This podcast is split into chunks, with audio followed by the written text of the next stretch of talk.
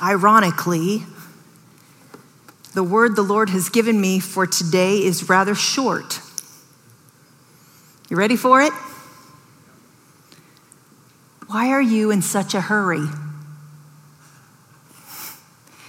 Maybe it's just me, but I wonder if this question has application for you as well.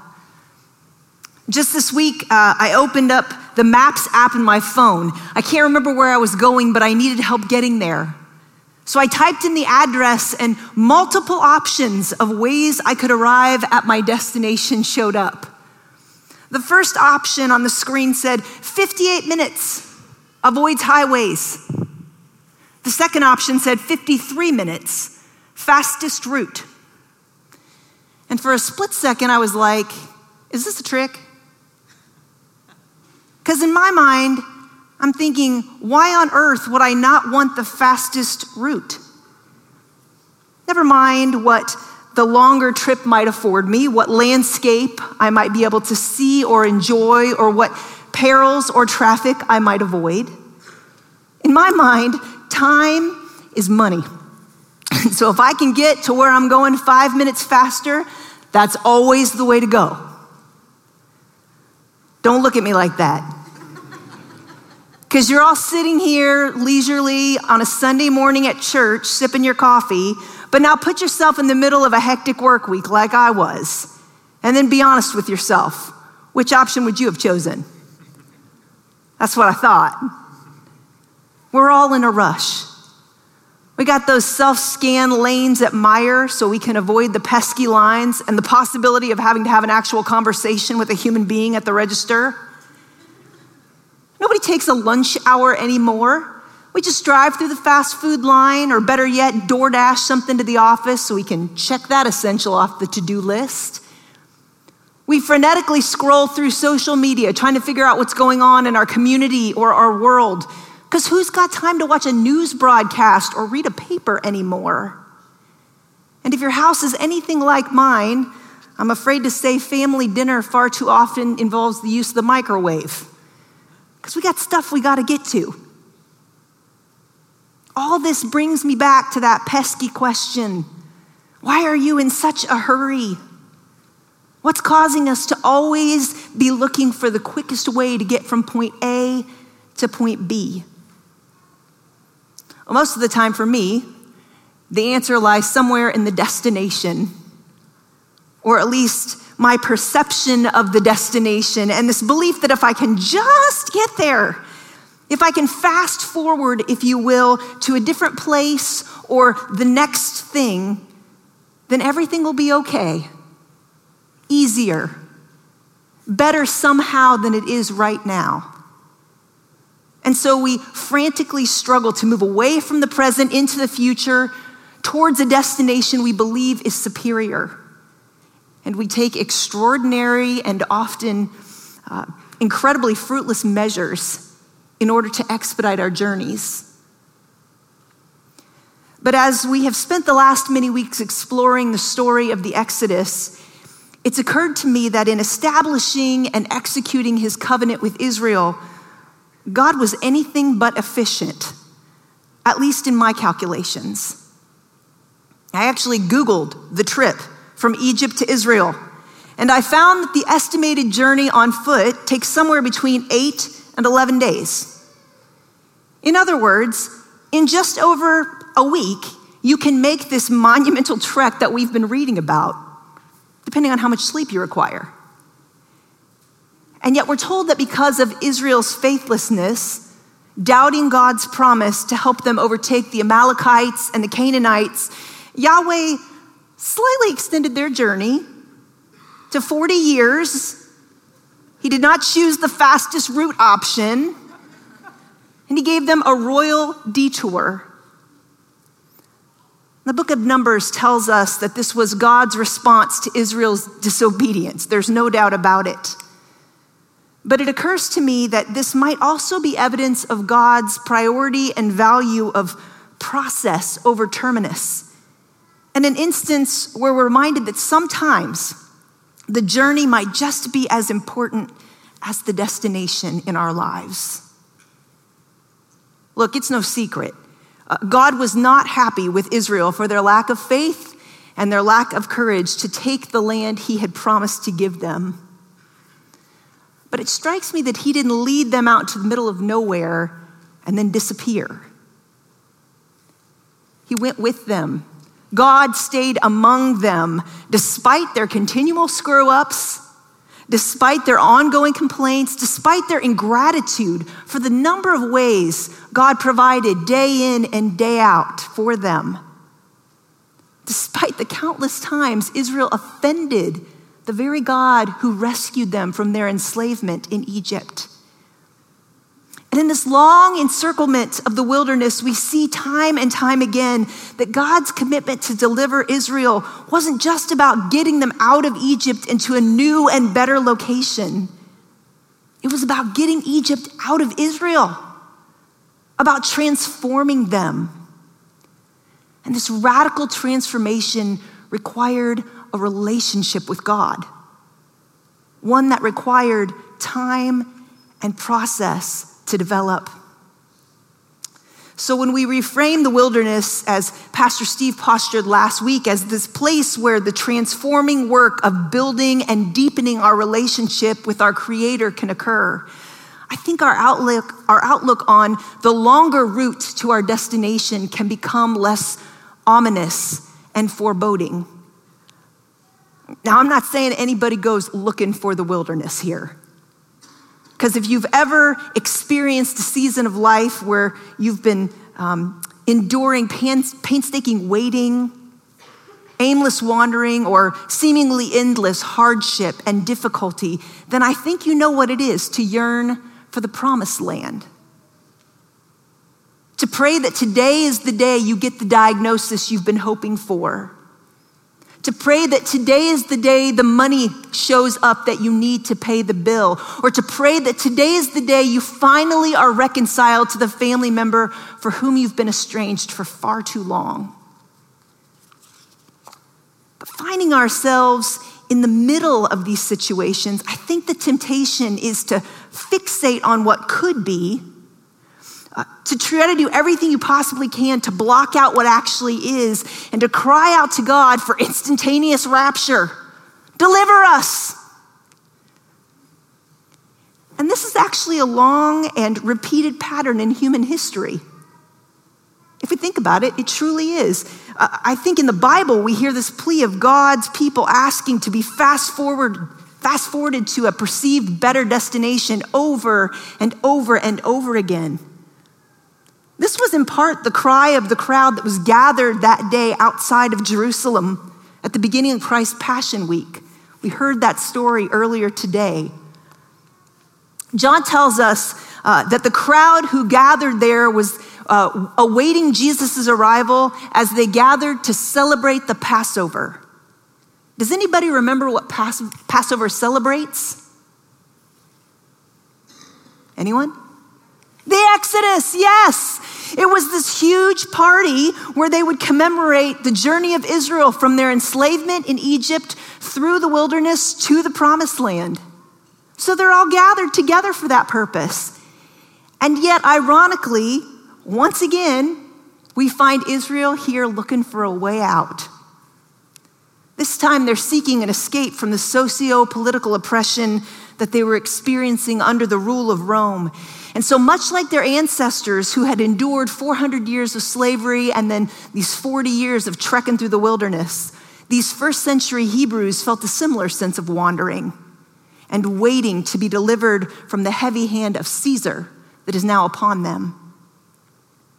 These people had undoubtedly heard of this Jesus who had healed the sick and the blind, who just the day before had raised a man, Lazarus, from the dead and with their gaze fixated on getting out of this oppressive state of being, this one who could do these miraculous things and who taught with such authority and wisdom seemed like the perfect rescuer. So they welcomed Jesus into their celebration with pomp and fanfare. Waving palm branches, John tells us, which were signs of royal acknowledgement from the Maccabean era which was another wilderness like experience in these people's history. They shouted, Hosanna!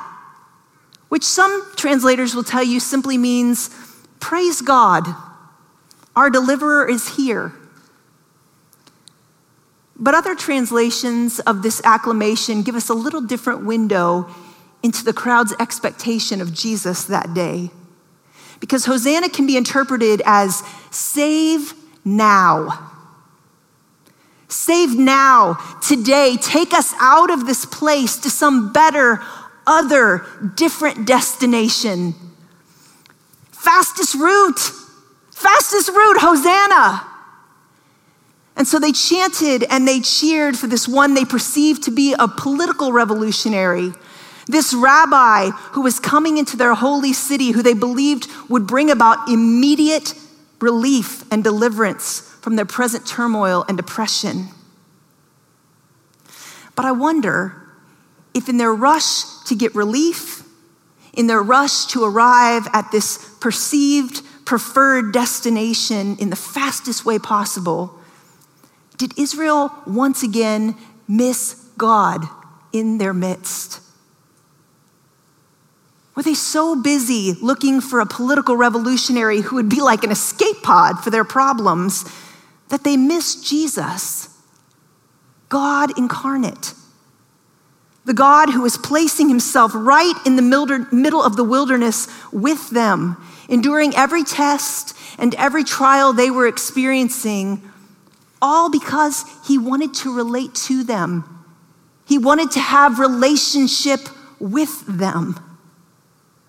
He was God who longed to prepare them not for evacuation, but true salvation.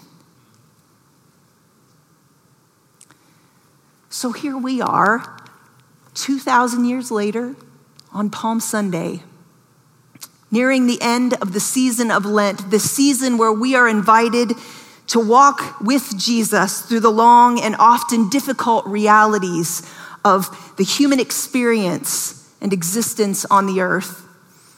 And in my mind, this season, and particularly this week that is before us, Holy Week, is a perfect example of God's value of process beyond just destination or outcome. Think about it.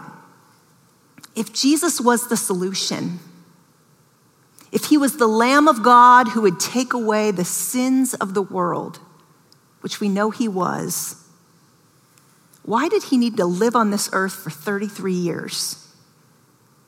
Why did God need to take on flesh and experience all the pains and difficulty that this world offers in being cold and tired and sick and hungry, in being tempted and tried, having need.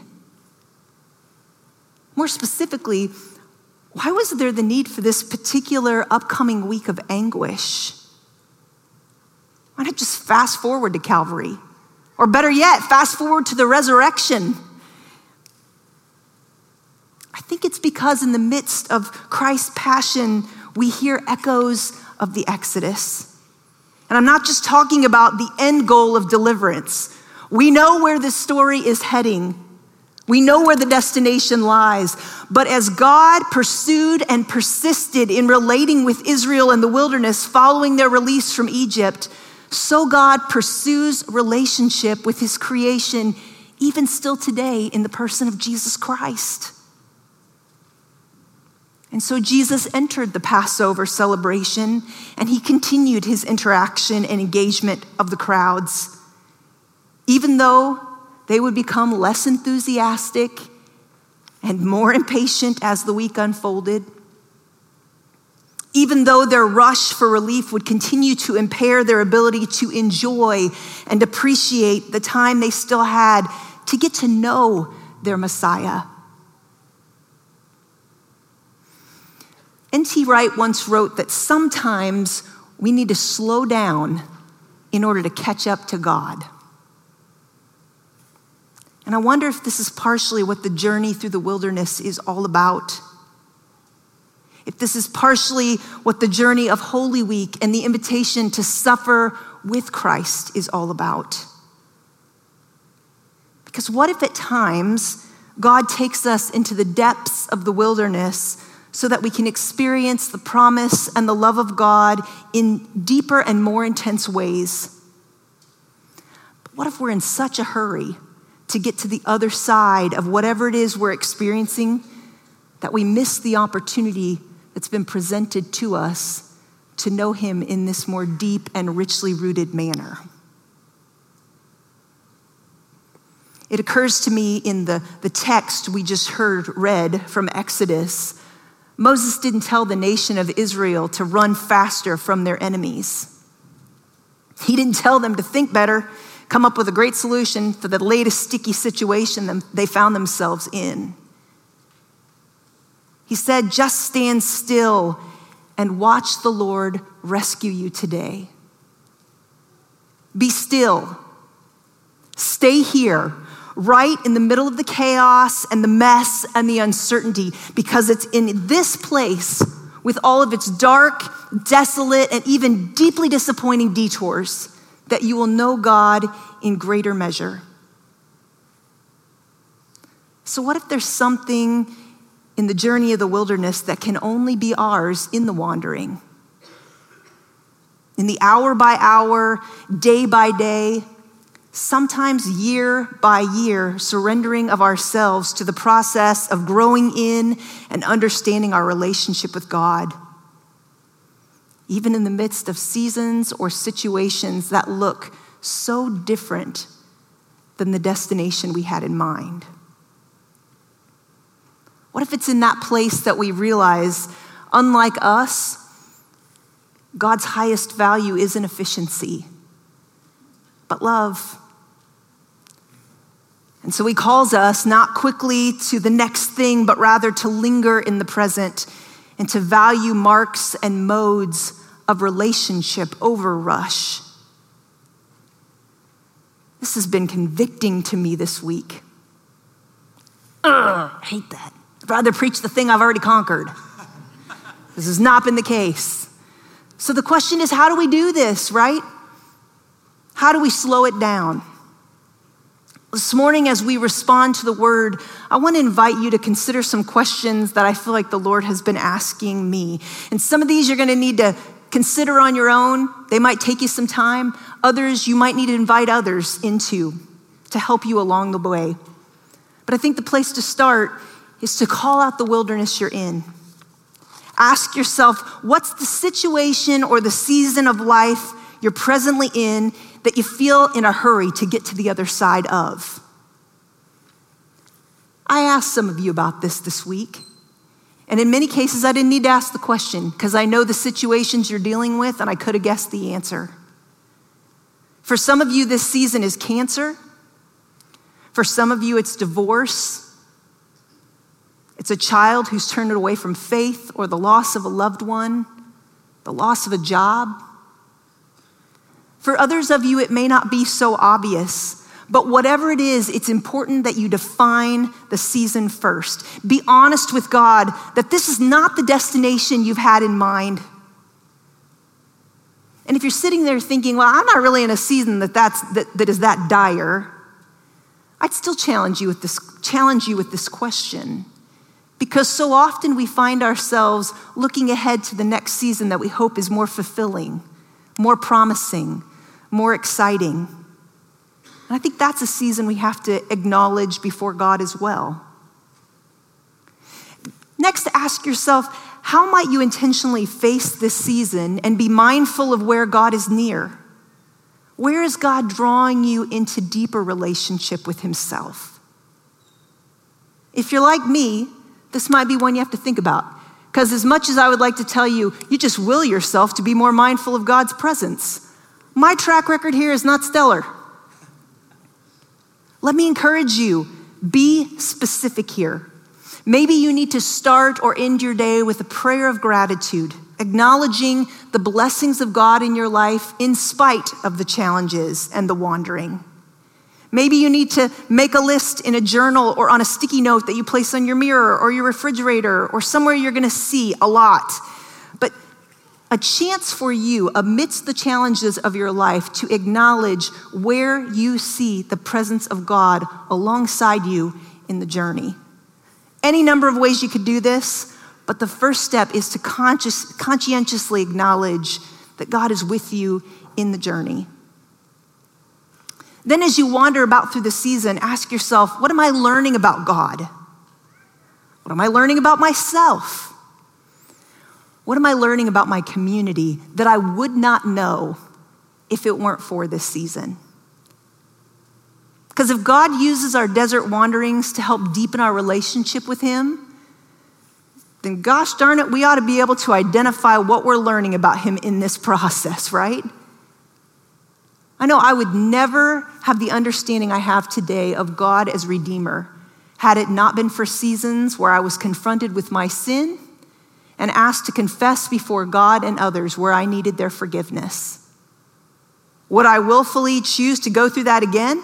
No, probably not.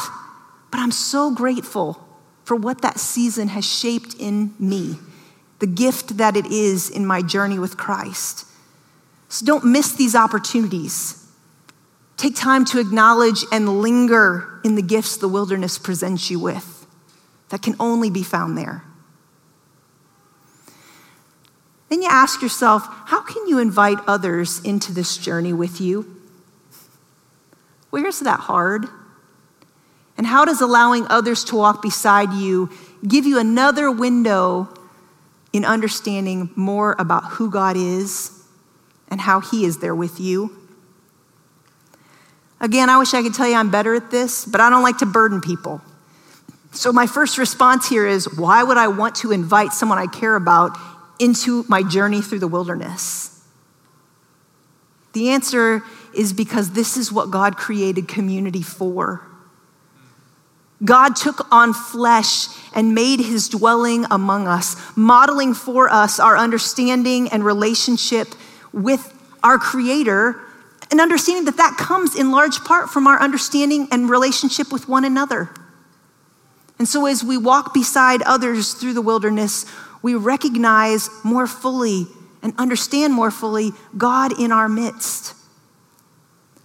1 John 4 tells us that if we love one another, God lives in us and his love is made complete in us. So, letting others journey alongside us, even through life's roughest terrain, is part of God's design and plan. Lastly, as we close today, I actually want to give you about 60 seconds of silence. I won't draw it out longer than that. If you're in a hurry, don't worry It's good discipline for us. But 60 seconds of silence to consider what is one next step of obedience you can take in this journey to slow down? No matter where you are in the desert or the wanderings, what is one next step you can take to slow down? Not again to the end that you're rushing towards a destination, but that you're ensuring you are in step with God in this process.